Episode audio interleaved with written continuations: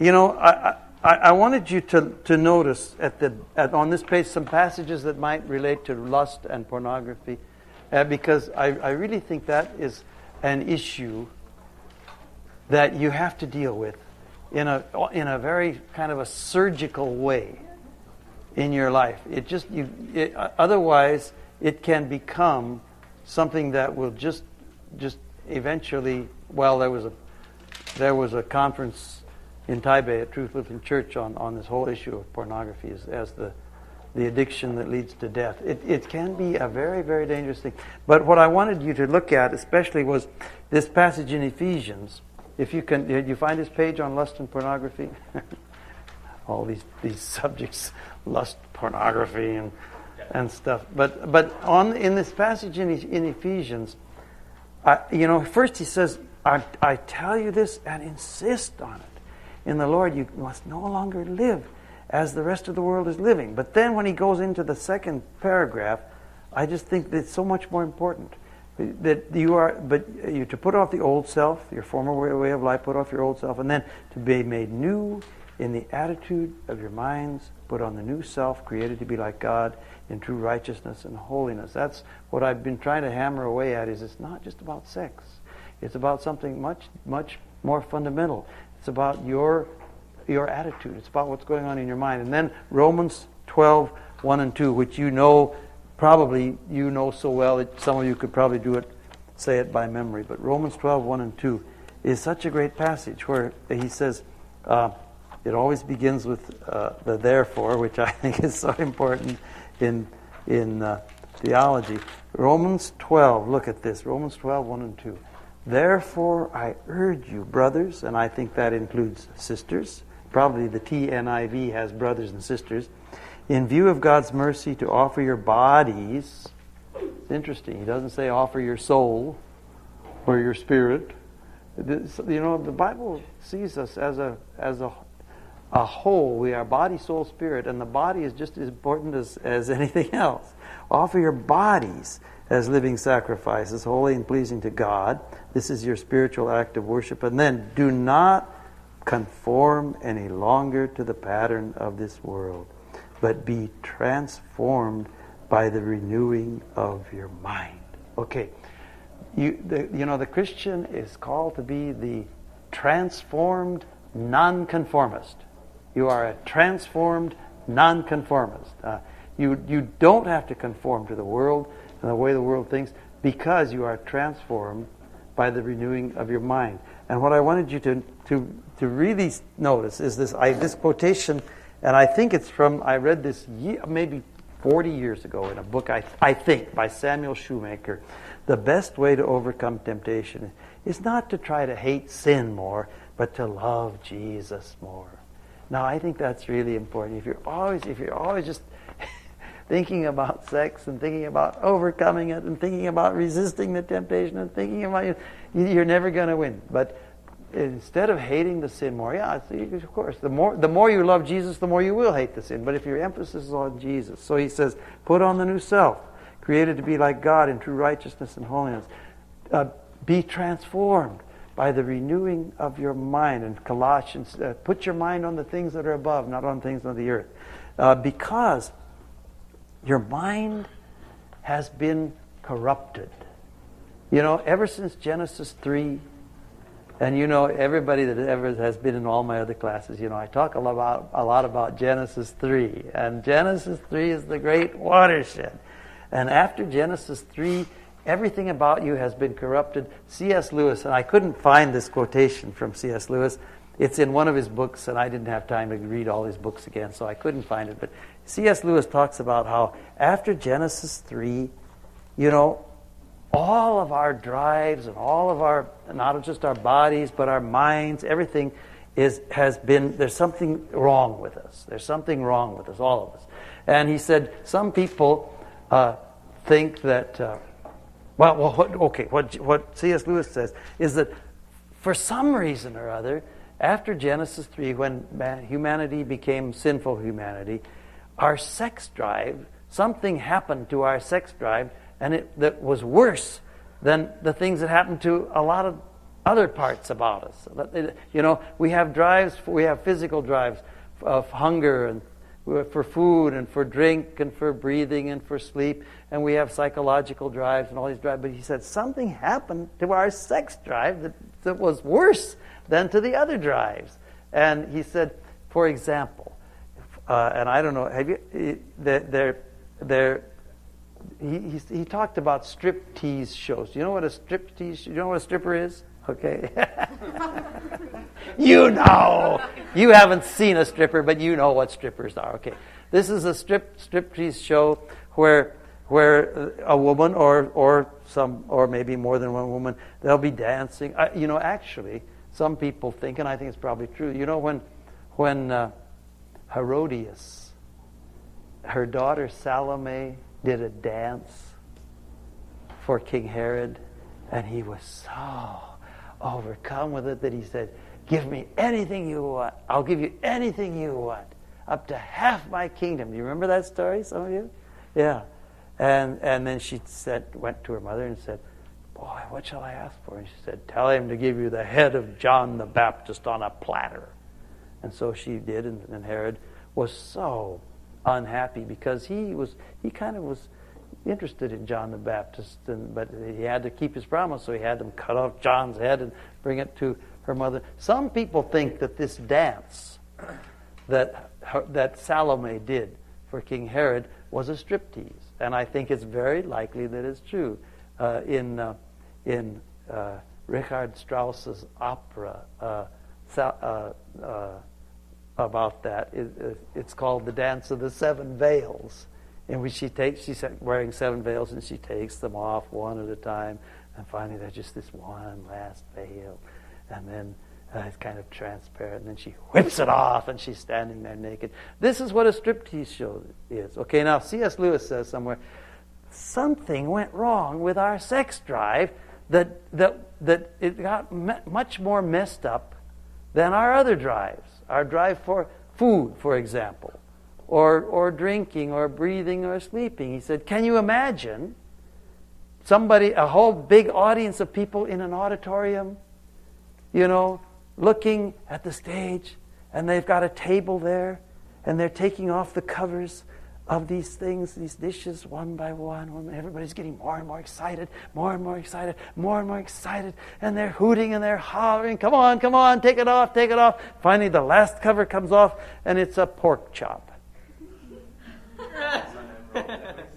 So, what C.S. Lewis says is something went wrong with our sex drive that didn't go wrong with our food drive or our, or our thirst drive or our sleep drive. You can't imagine a, p- a bunch of people, uh, you know, uh, hooting and hollering and screaming, and then it comes off and it's a, a deep fried pork chop.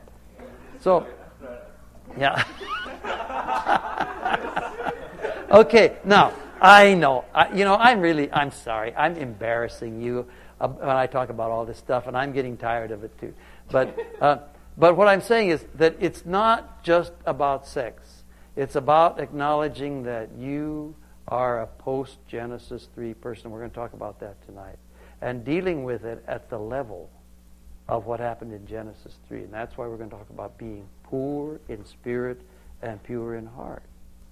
But the basic thing I want to leave, you know, I want to impress on you this afternoon is that it's not about hating sin, any kind of sin. Of course, uh, you, we want to hate sin, but it's, it, it's much more important about learning to love Jesus with all your heart and soul and mind and strength.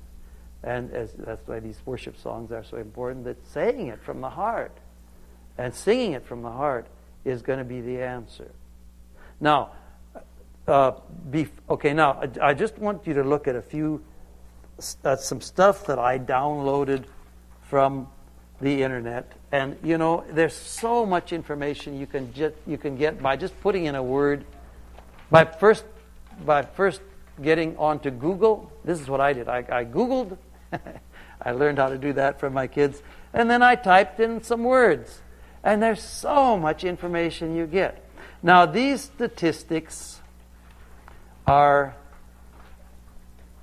well, they're hard research. They're not soft research. You know the difference between hard and soft research? Huh? Soft research is more like clinical research. I talked about, you know, um, my own clinical experience, clinical experience of people that I know, and you find articles about that in journals. Hard research is more statistical research, in which they are they can they use controls and they are do it. These are all from basically hard research, but even hard research, even statistical research, will depending on their methodology, will give you a lot of different kinds of of results. So you know you can take this with a grain of salt but what I, I found it very interesting that in this case, first I got some stuff that came from the Family Research Institute, which is a Christian organization. And so they have their agenda, they have their bone to pick. They, they, are, they are giving you some of these results of research studies. But what I found was that a lot of their research studies were, were quoted from non Christian or Yale University University of Maryland, uh, U.S. Department of Justice. These people don't have a bone to pick. They're not, they don't have their agenda about uh, living a Christian life or something, you know. Penn State. So, but, so the studies they quote, I think, are basically a very reliable, scientifically reliable studies. And so it is just some things that you need to know. Not, as I said last night, I think a lot of the things we're talking about today are not issues for you a lot of you, most of you, all of you, I hope. Uh, these are not issues for you, but they may be issues for somebody that you care about. Some non Christian, or somebody who's considering becoming a Christian, somebody that you, some, a friend, or a classmate, or somebody that you care about that you might be trying to help who's struggling with some of these issues, such as cohabitation or homosexuality or some of those things. So that's, that's the reason I'm giving you this information you can take it and you might find it helpful. Okay? The first, the, the first uh, thing I Googled in, I put in the word cohabitation, cohabiting, just to see what came up. And this is, and this is some of the stuff I got. 20 to 20, co, okay, cohabitation is another word for trial marriage. Remember last night we talked about this, uh, one of the modern myths of sex is uh, you should, you should uh, have sex with someone before you marry them, uh, just to make sure that you really want to marry them. You wouldn't try on a pair of shoes. With, you wouldn't buy a pair of shoes without trying it on first, right? That myth. Okay, so co- the trial marriage, the idea that was very popular for a while. Uh, we'll we'll we'll first just uh, live together, and we'll just we'll just have a lot of sex, and then we'll decide if we like it. If we like it, we'll get married. Now, so this is what what, and then I be uh, in connection with that, I got some of the data on not necessarily living together, cohabitation, but just sex before marriage. So these are some of the results. I didn't type them all up, and I didn't cite all the sources, but, but these are some of the sources. 20 to 25 percent of cohabitors experience physical aggression and violence from their partners, as opposed to 5 percent of married couples. Okay? There's about the, the, the percentage across the nation of family violence among married people is about 5%. Among people living together, 20 to 25%. Now, of course, I talked about, you know, I said it used to be that cohabitation was another word for tri- trial marriage. It's not another word for trial marriage anymore. It's just cohabitation. It's just living together. We may not even be planning to get married. We'll just live together because it's fun, it feels good, and it's cheaper, and you can get free sex and whatnot. So, okay. So, so anyhow, 20 to 25 percent. Now, according, I'm not sure if I'm doing this right. If 5 percent, if it was 10 percent for cohabitors, that would be 100 percent more, double, right? So 15 percent would be 200 percent more. 20 percent would be 300 percent more. 25 percent would be 400. Am I right? Something like that. That is a huge difference, isn't it? Uh, of cohabitors. Okay. If the cohabitors marry, they have a 35 to 50 percent higher rate of divorce.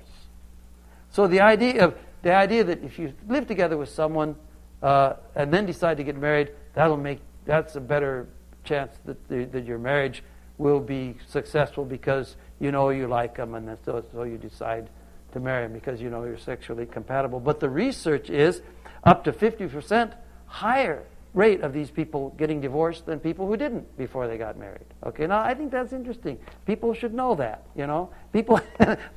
uh, these are not statistics that a lot of people want you to know. Other studies, and this is interesting, a study by Yale University found that they have 80% higher divorce rate. So you see, the statistics, depending on their methodology, depending on their sampling uh, group that they're sampling, will, you, you get different, different numbers. But Yale University found that 80%, the, the, the, the divorce rate for people who have lived together before marriage, their divorce rate is 80% higher than people who didn't. Non virgin brides have a 60% higher divorce rate than virgin brides, University of Maryland. Women are 62 more times likely to be assaulted by a live-in boyfriend than by a husband, and that's from the from the U.S. Department of Justice. Well, 62 times, you know, one twice as much would be double, 100 percent. I can't I can't do this math 62 times, but you know, uh, okay, that's from cohabiting. Cohabiting couples couples argue, shout, and hit more than married couples, Penn State. In cohabiting couples, women have rates of depression three times higher than married women. Now that's interesting, and that is, and I've read a lot of studies that were based more on clinical research, in which the common consensus of all the researchers is that when in couples live together, you know, in college you see that a lot, living together.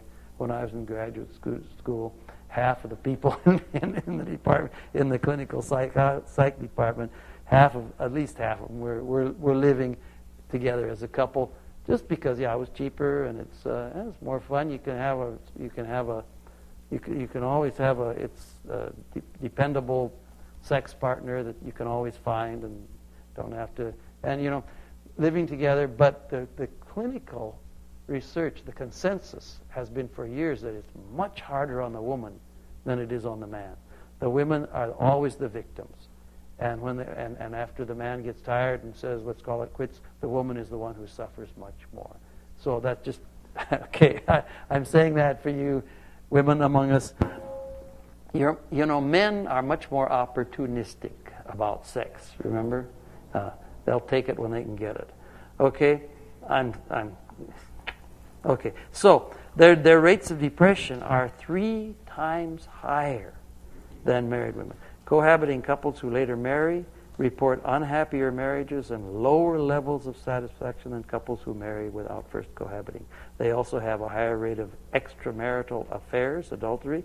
They also have more difficulty resolving conflict. They also report a more superficial and significantly weaker relationship Okay, 72% of the couples who wait until marriage for sex report high sexual enjoyment in marriage on a survey that just gives you, you know, rating from 1 to 5. High, medium, you know, high, uh, pretty good, medium, not so good, bad. 72% of couples who wait until marriage report high sexual enjoyment. 41% of couples who are sexually active before marriage report high sexual enjoyment in marriage. So I, I think these are just numbers that it's worth knowing. You know, it's, just worth knowing for, for if you're for yourself, and but more important for your uh, for people that you care about. Okay, now a, a, little data about homosexuality because that is becoming a big, big issue in American society now. And if it's, it's getting so that if if a Christian says that's wrong, I don't know, you could get a lawsuit or you could get a, you could get, you know. Uh, there's so much confusion now about this issue. And I just think it's worth sharing with you because somebody you know or care about might be struggling with that kind of an issue. The American Psychiatric Association, well, we'll talk about that a little later, in, in 1973 took it off their list of of mental disorders, so it's now it's perfectly it's considered perfectly healthy. That was never that's that was not a scientific decision. It was a political decision, and they acknowledged that. It was not based on any scientific data. It was just a political decision. Okay, but the the numbers are 78% of homosexuals are affected by sexually transmitted diseases, AIDS, syphilis, gonorrhea, that stuff. 78%. That's almost four out of five. It's almost four out of five. 48% of lesbians, 39% of gays report experiencing violence from their partners, okay? 25 to 33% of active homosexuals are alcoholics. 50% of the suicides in America are committed by active homosexuals. Now, homosexuals statistically uh, are about 4 to 5% of the population. But they're 50% of the people that commit suicide. Now, that is a very, you know, if it was just a, an even distribution, it should be 4 to 5% of the suicides are committed by homosexuals. But 50%. Now, there's something wrong here, I think. Okay, the median age of death for active homosexuals is 42. 9% of them live past 65. Now, that's also. Uh, a lot of this I got, a, a lot of this stuff I will say I got from the website called Tradition in Action, which is a Roman Catholic website that are they're trying to to bring the Catholic Church back to the Bible, and that's fine. They have their bone, they have their agenda. But I think the the site the the uh, statistics that they're citing, as I didn't I didn't I didn't list them all, but what they're what they're citing comes from. Uh, very reputable research that's being done by not not by not particularly by by Christian agencies. Okay, active homosexuals are a hundred times more likely than average people to be murdered, usually by another homosexual. Uh, well, well, you know, I, I didn't. You could look it up if you want, but they, they cite their their sources. 21% of lesbians die of murder, suicide, or traffic accident, which is 534 times higher than the rate for heterosexuals. Okay, 50 percent of the 50% of the women on death row are lesbians. I better sit down. Pushing an agenda of any kind. The New England Journal of Medicine is one of the most prestigious academic uh, scientific journals in the country. Okay, 20 they have an average of between 20 and 106 sexual partners every year. Now, okay, so, you know, the, the people are saying, why, why, why can't we get married? Uh, uh, uh, because your heterosexual marriages aren't all that great anyhow, so what do you, what's going what, But, I, you know, I don't know many married people who have an average of 20 to 106 other sexual partners in a year. I, I just, I think that's okay. Now, okay, 43%, that's almost half of active homosexuals have over 500 sexual partners in their lifetime. Okay, the average length of gay marriages, that is committed relationships, or so called, is three and a half years. The average length of lesbian committed relationships is about 2.2 years. So I, I just I, I think this is, this, these are some figures that the, what do you call the, the, the homosexual activist lobby doesn't want people to know. And I, you know, I, I just think it's, we, we ought to have freedom of information in this country so that we can know these things.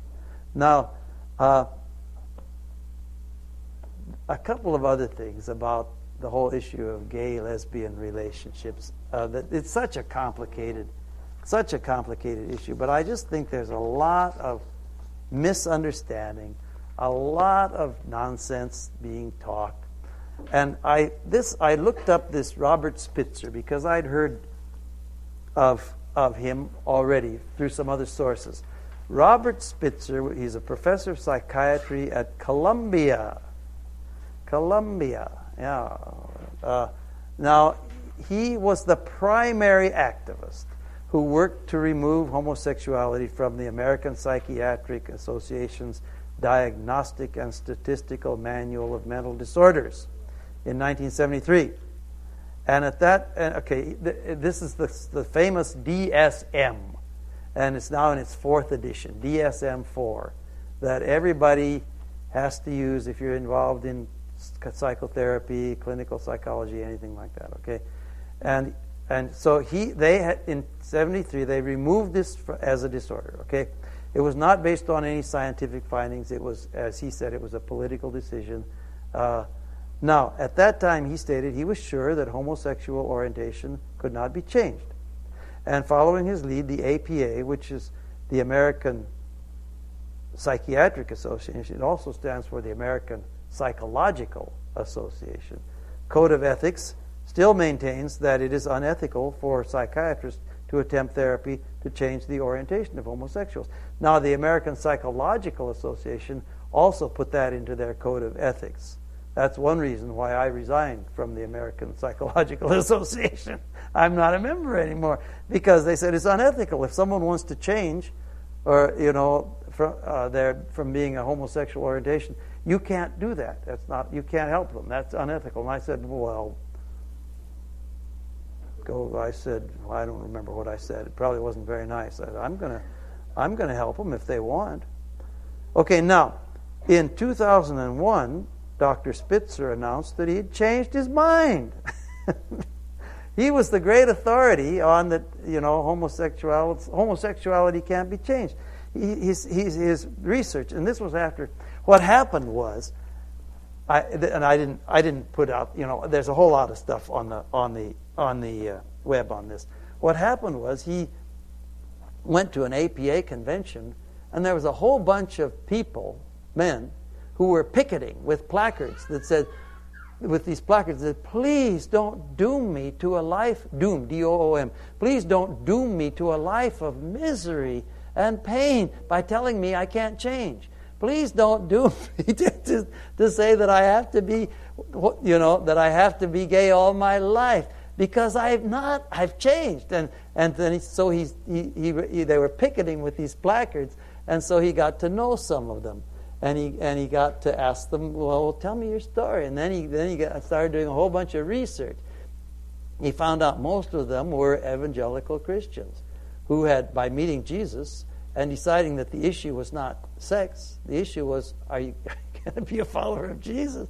And they discovered that there, there was just a lot of change. Well, then, after a lot of, quite, quite a few years of research, his research, he says, shows that after counseling or therapy, 67% of subjects who desired to change their orientation reported good heterosexual functioning, and it was maintained at a follow up of five years. Now, that, to me, it just, that's mind boggling because 67%, about two thirds, is the same percent of success rate for any other psychotherapy, all the way from depression to bipolar disorder, anxiety disorder, obsessive compulsive disorder, all across. It's about two thirds success. That's all they. That's and also I'll tell you some. You know, we're not quite sure what's happening, but the the the rate of successful recovery from those things is about two thirds for people that don't get any therapy too. So it makes a lot of psychologists wonder what we're doing. But you know what what the, what the you know the, there's been more research lately that, that is indicating that there's that there's, it's so different. Some people respond to therapy and some don't. And the reasons they do are very much are, are very complicated. It has to do with the individual personality, has to do with the interaction between the therapist and the person, and, and it has to do with a lot of life situations. So uh, most psychologists are not ready to give up and say, it's no use. But what I'm saying is, it's no different from anything else this homosexual issue is no different from anything else that people who want to get help or people who want to try to change, who people want to make their lives better and different, that they have just as good a chance as anybody else dealing with any other issue of some degree of success. So I think so. So the whole issue. And now this is something that the the homosexual activist lobby is just furious about. They're really mad at Dr. Robert Spitzer because he's not a Christian, he's just a scientist. And he's found out this stuff, and they don't want him to publish. They don't want him to tell people what he's found out because, yeah, they just, uh, it's not politically correct. Okay, so he, okay, he commented that the people in his research who had the greatest influence on his change of mind were the born again Christians who believed their transformed lifestyle were the result of their dependence on the power and resources of God. Okay, and then there, then there was another, uh, on the most recent study that, they, that this group reported was uh, in 1997, and it's not finished yet. It's not finished yet. Actually, uh, uh where did I have that? 63% of the people in the study were still in treatment at the end of the study. So, you know, they, they haven't got all their final results yet, but what they found is, is the same thing that 68% uh, started as ex- exclusively homosexual and 22% more were more or less homosexual. And after treatment, uh, only 13 reported, percent reported themselves as exclusively or entirely homosexual, and uh, another 33. You know, these are rather complicated statistics. What I'm just saying is, it's not as simple as a lot of people would have you think, even homosexuality. And so, certainly, all the other issues. Since this is a conference on sex, I thought I'd just bring this up and give you this information. I don't know if you're if you're interested in it or if you might find that it would be helpful for, to somebody that you uh, care about. But and also, I brought a, cup, a couple of, of of articles, and I they're just too many pages. But if you want, I'm going to ha- have Joseph make copies of them. Uh, a couple of people who just tell their stories about coming out of homosexuality. They thought, they just assumed that I was just born that way, so I just, uh, that's what I have to be. And then they became a Christian and they realized, no, that's not, you don't have to, you know, it, it's not nearly that absolute. And this one guy, he's now in, he's a, he's a, he's in Christian music. He's a, he's quite, he's, he's quite active as a professional Christian musician. He's, uh, uh, it's, a, it's 18 pages. It's a very interesting story because I think it's not just about sex again. It's about what can happen to anybody who's dealing with any particular besetting sin. The, you know what Paul calls a stronghold in 2 Corinthians in your life. Any besetting sin. It, it's the same principles. It's about doing business with Jesus. And, well, not doing business, but you know what I mean. About getting serious with Jesus. And he ended up, he, was just, he said, I was just amazed. He said, I've, I've had these homosexual desires for years and years, and then I, I felt like God was telling me to get married, and I realized that I kind of felt like I, I could do that. Now he's, he's married, he has nine children, he's got a happy family. He's just, you know, I, I don't want to have nine children.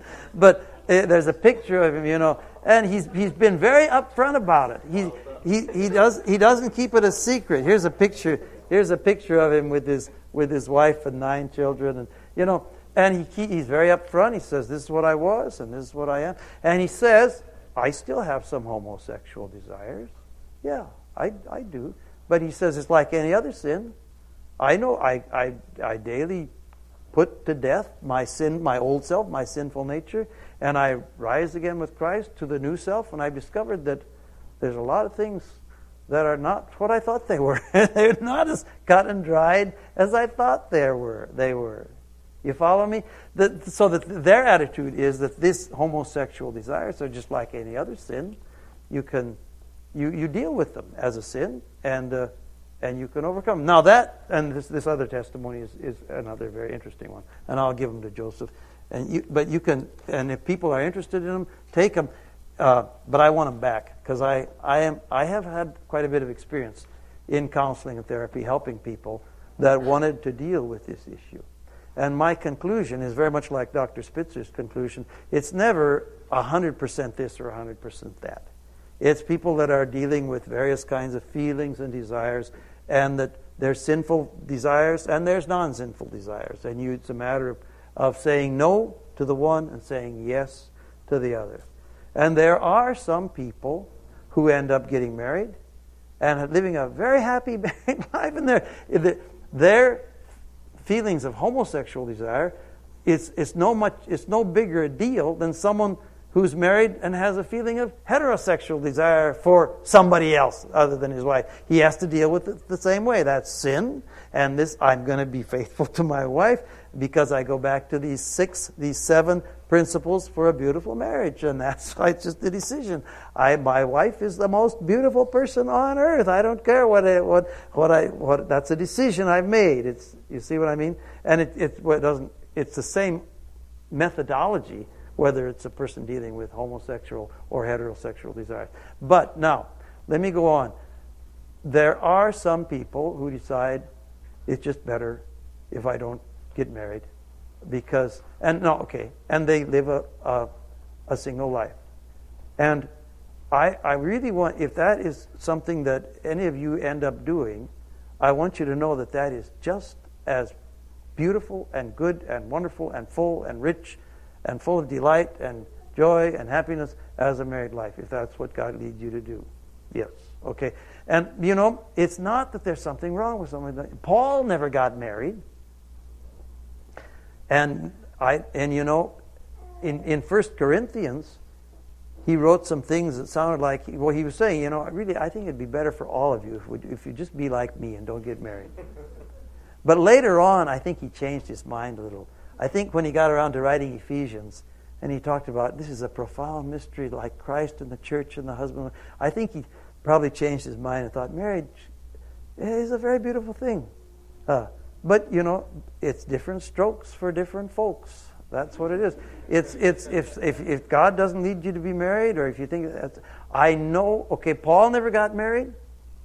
John Stott never got married. Yeah, I think he's led a very happy life, a very fruitful. He's 80, he's probably, probably close to 90 now.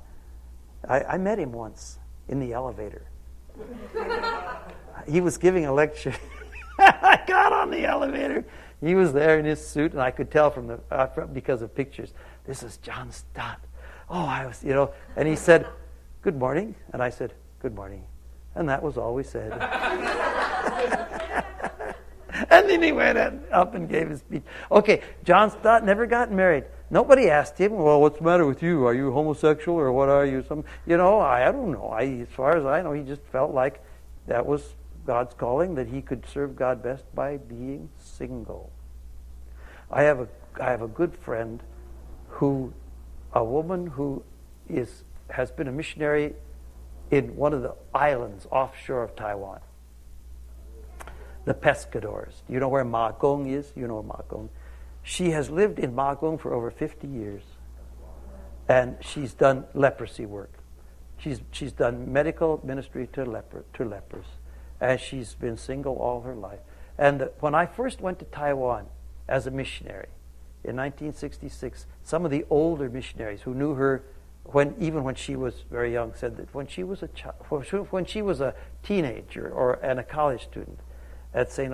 Olaf College, they said she had a lot of there were a lot of boys that really wanted to marry her. She was very good looking, and she was. Uh, and she had, and I, I don't know if they said boyfriends, but she was quite a popular young woman, and she just decided that she wanted to go to Magong and do medical ministry to the lepers, and that was what God. She figured, I guess she figured probably no no no husband would probably ever want to go with her, so she she was, she was single all her life, and I believe she was just maybe happier. I don't know. No, I think I I think I've been really happy. I, I, I won't say happier than me, but uh, just as happy.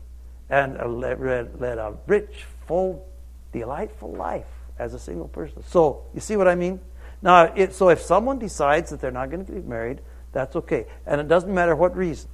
I know there are some people who have felt that they were, uh, that, that this goes into the whole issue of what causes homosexual, uh, I would say the, the homosexual uh, tendency or, you know, it, the people say that it, they, you're born that way. And I don't think that's true, but I think it's possible that there are some genetic, there are possibly some genes involved, yeah. But that's not any big news. There's a gene for everything. There's a gene for alcoholism. There's a gene for anorexia. There's a gene for bipolar disorder. There's a gene for skin cancer. I probably had that gene because I had some skin cancer. There's a gene for uh, uh, losing your temper. There's all kinds of genes. So, but that doesn't mean you have to be that. It, it just may, may, there might be. So far, nobody has found the gay gene uh, scientifically. But I'm not denying there might be some genetic factors. I believe there are also a lot of environmental experience factors. Experience factors. I think it has a lot to do with a person's relationship with their parents, and maybe specifically with the father. You know, with the, if, the, if, the, if the father is, is abusive or distant or absent or cold and rejecting, and then you add that to a mother who's really very, I, I don't want to, you know, there's many, many factors involved. But what I believe is it's, it's, it's, it, it's no different from any other problem that any, or sin, and it, it doesn't make anybody less of a Christian, and there are ways to deal with it, to live with it. Either live with it by not getting married, either live with it by, by realizing that God didn't didn't make you that way, and that you could a person could could change. And Robert Spitzer says 67% of the people in his research had changed. So it's it's not impossible, but it may not be for everybody. Now, and other people now the, the, there's certain there's a certain homosexual lobby in in Christian circles, as you know. There are some churches that say, well, that's, you know, that's fine. You know, it's, it's, it's okay. It's good to be homosexual. That's the way. Be, the people say Jesus never specifically condemned homosexuality. He never said anything about homosexuality. Well, there's a lot of things Jesus didn't talk about. He didn't talk about child abuse or sexual abuse. He didn't talk about incest. He didn't talk about alcoholism. He didn't talk about uh, kidnapping. There's a whole bunch of things that Jesus never mentioned. That doesn't make them right. You, you follow what I mean? To say that Jesus never condemned it doesn't mean it's right. And to say that there, there might be a gene for it doesn't make it right. There's genes for all kinds of things. It doesn't mean they're good. It doesn't mean my skin cancer was good just because there was a gene for it.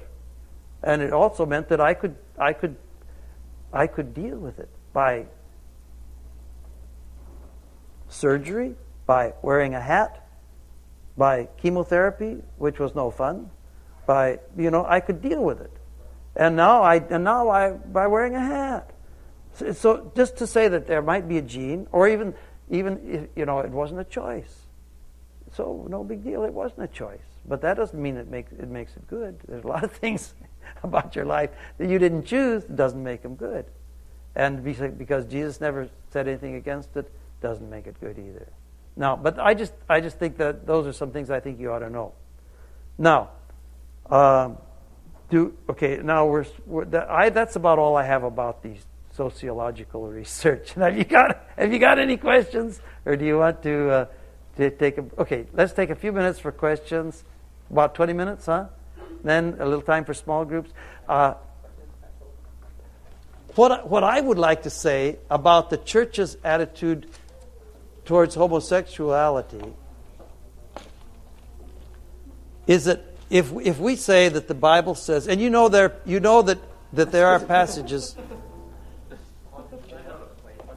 Okay. Okay, wait a minute. You know that there are specific passages in the Bible. Do you know that? About homosexuality. Romans 1, let, we'll take, just take a minute. Okay. Romans 1, where did I have these passages? Did I have them written down somewhere? Okay. Romans 1 and 1 Corinthians and 1 Timothy. And I think these are pretty uh, straightforward. I think they're pretty uh, unequivocal. Romans 1 24 to 27, in which he says homosexuality is just part of a list of a whole bunch of other things that just show that we are all post Genesis 3 people. It's, uh, that's the way we are. And some, for some people, it's one thing, for some people, it's another thing. And that's been my position all the time. When I've helped, I've, I've, I've worked with people who are struggling with this issue I, in counseling and psychotherapy for many years. I've had, I've, I've, I have worked with, with quite a few people struggling with this issue. And I say, it's no big deal. It's no worse than any other sin but it's no better than any other sin. You know, other people have other things to deal with, and this happens to be yours because we are all post Genesis 3 people. And that is, we are full of sinful, deceitful desires and all kinds of wrong things in our hearts. So, if okay, here's here's the basic uh, uh, material. Romans chapter one, starting with verse twenty-one. Uh, well, let's go to 24.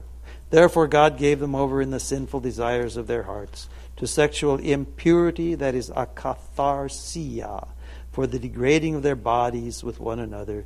They exchanged the truth of God for a lie and worshipped and served created things rather than the Creator who is forever praised. Amen. Because of this, God gave them over to shameful lusts. That's epithumia. Even their women exchanged natural relations for unnatural ones. In the same way, men also abandoned natural desire, relations with women, were inflamed, were inflamed with lust for one another. Men committed indecent acts with other men and received in themselves the due penalty for their perversion. And, and then in 1 Corinthians, I think that's all you need to look at. 1 Corinthians chapter 9, 6, 1 Corinthians 6, verses 9 through 11. And I think this is very interesting here, too, because he says, uh, he says something at the end that's very interesting. Do you not know that the wicked will not inherit the kingdom of God? You find 1 Corinthians chapter 6, 9 to 11? Okay, Angelo's got it on his computer, right? Uh, okay. Okay, do you not know that the wicked will not inherit the kingdom of God? Do not be deceived. Neither the sexually immoral, okay, that is porneia. That is porneia, okay? Nor idolaters, nor adulterers, okay, nor male prostitutes, nor homosexual offenders. And I think the word, the key word here, it might be better to translate active homosexuals. People who are going in the behavior. He doesn't talk about tendencies or desires. That's everybody has to fight with desires all all your life. But he's talking about the active, the the ones the engaging in homosexual behavior. Nor thieves, nor the greedy, nor drunkards, nor slanderers, nor swindlers. You see, there's a whole list of things. He doesn't single one out as being particularly worse or more shameful than any of the others. They will not inherit the kingdom of God. But now look in verse 11. And that is what some of you were. But you were washed, you were sanctified, you were justified in the name of the Lord Jesus Christ by the Spirit of God. So he's talking to the Corinthian Jews. Yeah, and such were some of you. That's the old translation. Such were some of you. You were among you. There's people who used to be engaged, used to be male prostitutes. There's people who used to be engaged in, in that kind of behavior. And now, you know, we're all one we're all one family in the body of Christ. So I think the good news is there's no sin that can keep anybody uh, away from Jesus Christ. If you want to deal with it and call and and recognize it as sin, uh, and and and let God forgive and heal. Um, now let me think. I have one more thing I was going to say. Uh, people, the problem now is if, if, if anybody says that homosexuality or homosexual behavior is wrong, then you get labeled, you are a homophobe, homophobic. You know? I really get mad when people call me homophobic because phobic means you're afraid of homosexuals. I'm not afraid of homosexuals. I love homosexuals. Uh, I do, just like I love everybody else. But I, how can you say I'm homophobic? I have worked and counseled and talked for years and years with people who are struggling with this problem, along with people who are struggling with a whole lot of other problems and I'm not afraid of them. and so, and then they say, "Well, you hate homosexuals." No, I don't hate them, but I don't. I don't hate. Uh, uh, what else? I don't hate people who lose their temper.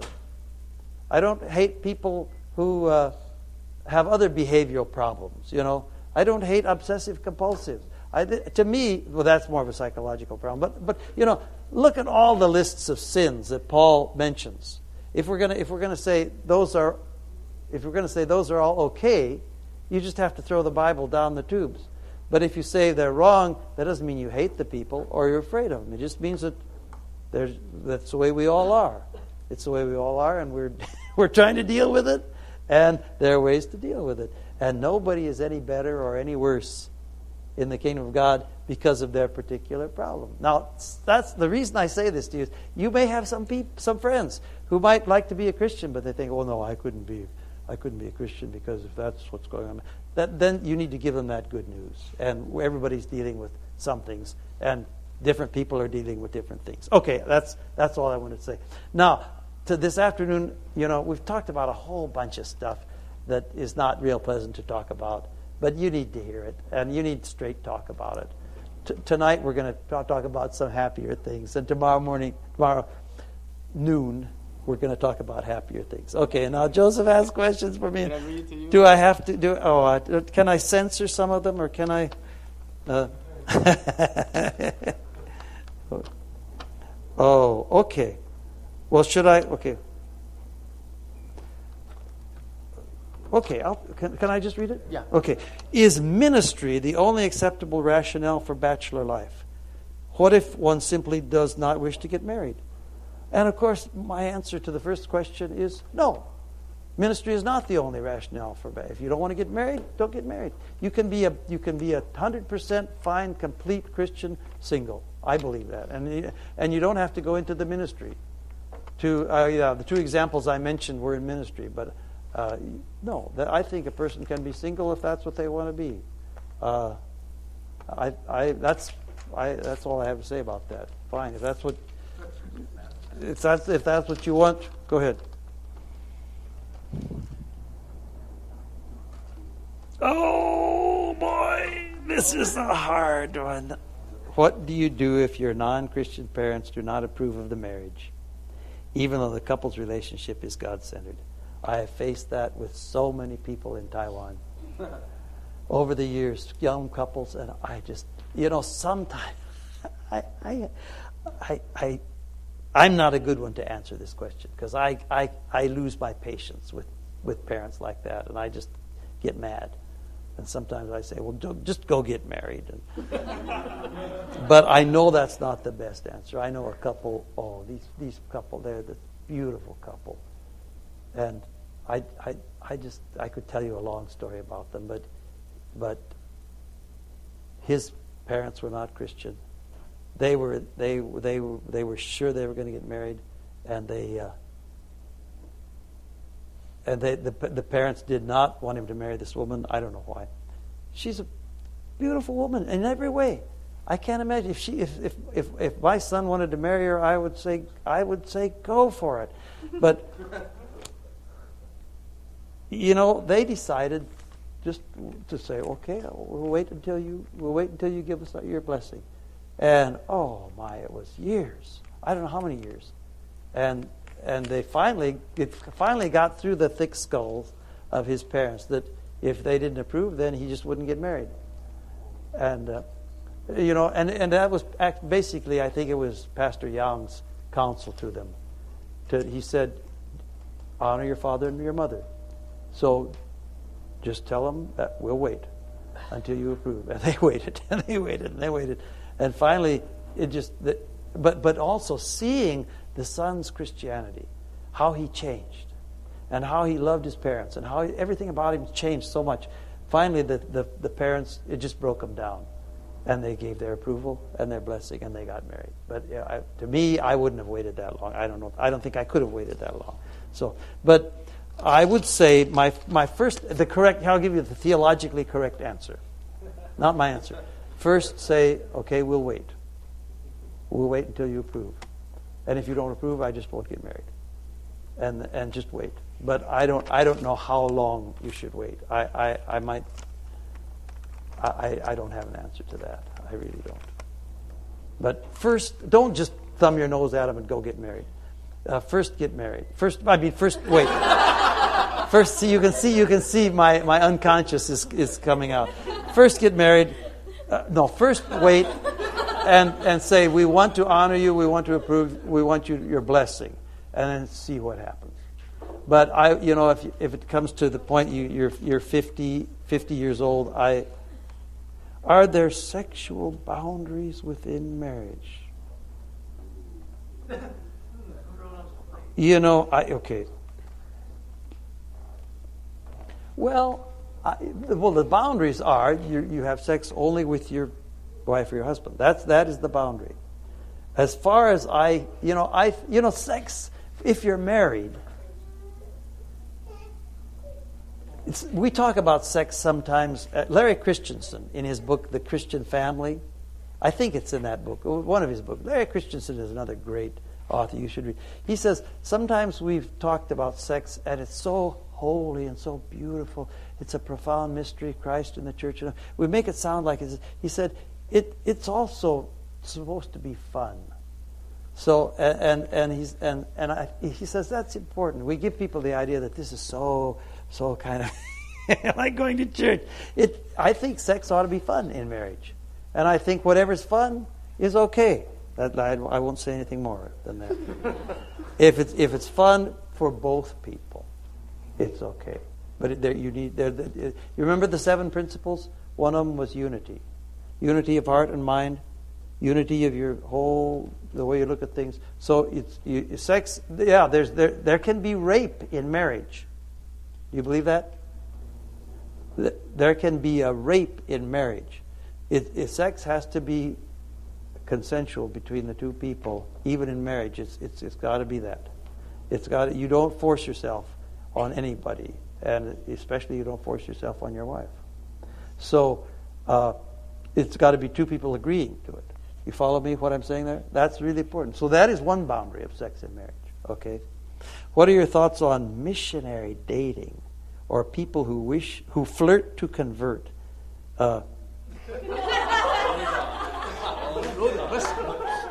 I, well, I think whoever wrote this, I think, I think, I think you probably would agree with me that that's wrong. I think that's just wrong. You know, there, there used to be a, a terrible sect called the Children of God have you ever heard of the Children of God?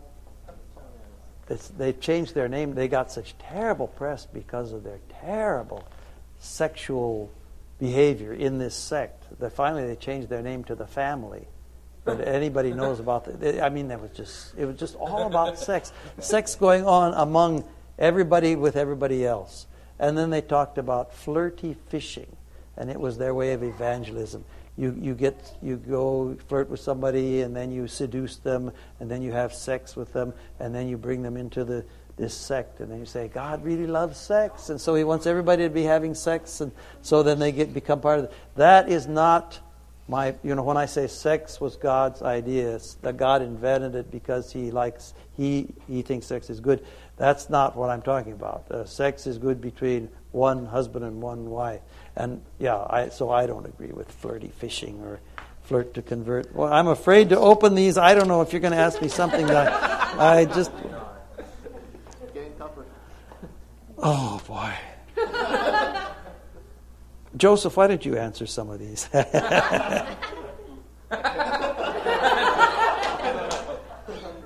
well, yeah, you know, I, this okay. This is a very inter- this is a good point.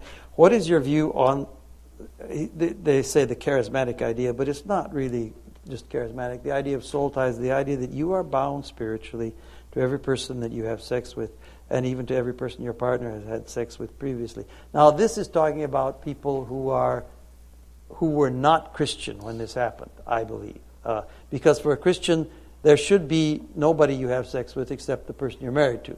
Okay, but it does happen that people before they they were converted, before they knew the Lord they have had sex with other people. And, you know, Paul talks about that in 1 Corinthians. He talks about you, the two become one.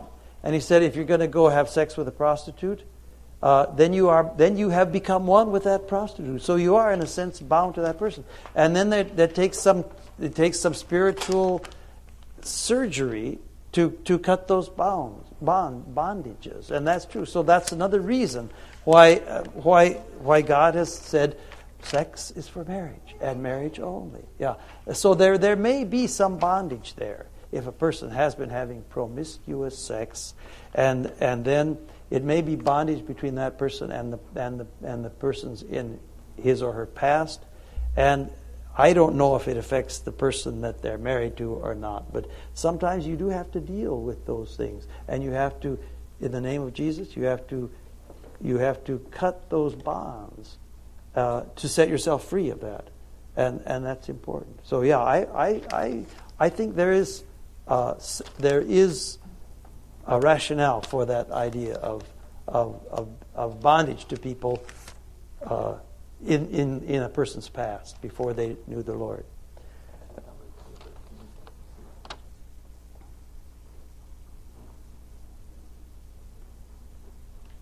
Yeah, this is a big problem. I have friends who are homosexual. They are also, but they also believe in God and Jesus Christ, but they are oblivious to the fact that that uh, the homosexuality is not godly, and that's just that's a problem with with with some churches that are saying, you know, it, it it's it's it's a whole issue of are you going to believe the Bible or are you going to believe what you the parts that you want to believe in the Bible? You know, the parts that you. I I had a, I was working with a guy and he was he just could not. He was a Christian. He had become a Christian. He was he had he had he had many years of just strong homosexual feelings, and he wanted to go into this lifestyle. Contraceptives. I believe contraceptives are fine for Christians. Um, and, uh, you know, sex is not just for having children. God gave us sex, gave sex to the husband and the wife for their pleasure, and it should be fun. And I think contraceptives are fine. That's, I think most. Uh, I do not view abortion as a contraceptive, however. Abortion is not a form of birth control. So I think that's two different issues. You follow me? Contraceptives are contraceptives. Abortion, that's another issue. That's, in my mind, that's murder. Okay? Last one. Okay. Any books that you will read, recommend to read more about God's view of sex or marriage? There must be a whole lot of good books out there, and I don't know any offhand. Um, I really don't. But you know, are there Christian bookstores around here? Go wander around. Wander around the, the aisles in the Christian bookstores, and you will find a whole bunch of books. And they would be very good reading, I think. Yeah. Are there? Yeah. Not that you would recommend them. Okay, they're good. Okay. Okay. Now, I think we'll stop here. I'm going to get back here.